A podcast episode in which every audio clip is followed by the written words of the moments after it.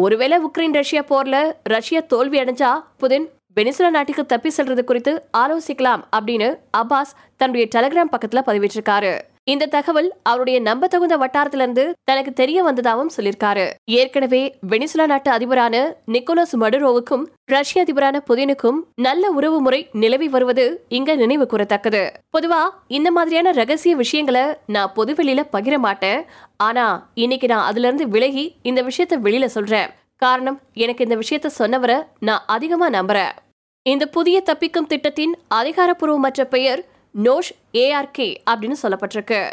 இந்த திட்டத்துக்கு தேவையான எல்லா உதவிகளையும் ரஷ்யாவின் எரிசக்தி நிறுவனமான ராஜ் நெப்டியூனின் உயர் பதவிகளில் இருந்த யூரி குரிலின் பொறுப்புல இருக்கிறதா சில வலைத்தளங்கள் சொல்லுது. ஆனா அவரு ராஜ் நெப்ட் நிறுவன பொறுப்புகள்ல இருந்து விலகி விட்டதா ஒரு சில வலைத்தளங்கள்ல சொல்லப்பட்டிருக்கு. கலிபோர்னியாவின் ஹேவர்ட் பல்கலைக்கழகத்துல படிச்சுட்டு பிபி ஸ்ட்ரக்சர்ஸ் நிறுவனத்துல உயர் பதவிகள்ல எல்லாம் பணியாற்றியவர் அமெரிக்க குடியுரிமை பெற்றவர் மேல்மட்டத்துல பல பேரோட தொடர்பில் இருக்கக்கூடியவர் அப்படிங்கிறதுனாலேயே புதின் தப்பிக்கக்கூடிய பணியை சிறப்பாக செஞ்சு முடிப்பாரு அப்படின்னு சில வலைத்தளங்கள் சான்றிதழ் கொடுக்குது. சிரியா இதுக்கு முன்னாடி தி டெய்லி மெயில் அப்படிங்கக்கூடிய பத்திரிகையில ரஷ்ய அதிபர் விளாடிமிர் புதின் தப்பிக்க முடிவு செஞ்சா சிரியாவுக்கு தப்பி செல்ல வாய்ப்பு இருக்கிறதா சொல்லியிருந்தாங்க. அதுவும் டெலகிராம்ல கசிஞ்ச தகவலை வச்சே கணிச்சிருந்துச்சு.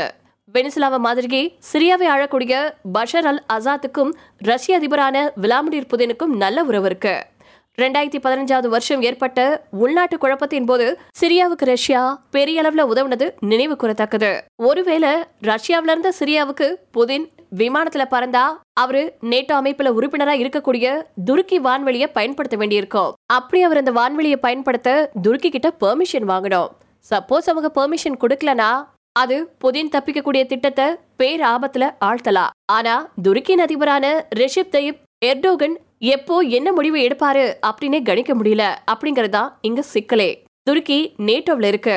அதே நேரத்துல ரஷ்யாவோட நல்ல நட்பு பாராட்டிட்டு வந்துட்டு இருக்கு சில விஷயங்கள்ல துருக்கியும் ரஷ்யாவும் முரண்பட்டிருக்கிறதையும் இங்க சுட்டி காட்ட வேண்டியிருக்கு. ஈரான். ஒருவேளை சிரியா திட்டத்தை செயல்படுத்த முடியலனா புதின் ஈரான் நாட்டுக்கு தப்பிச் செல்ல வாய்ப்பு இருக்கிறதா டெய்லி மெயில் சொல்லுது. ஈரான் ஒரு நேட்டோ உறுப்பினர் நாடு கிடையாது.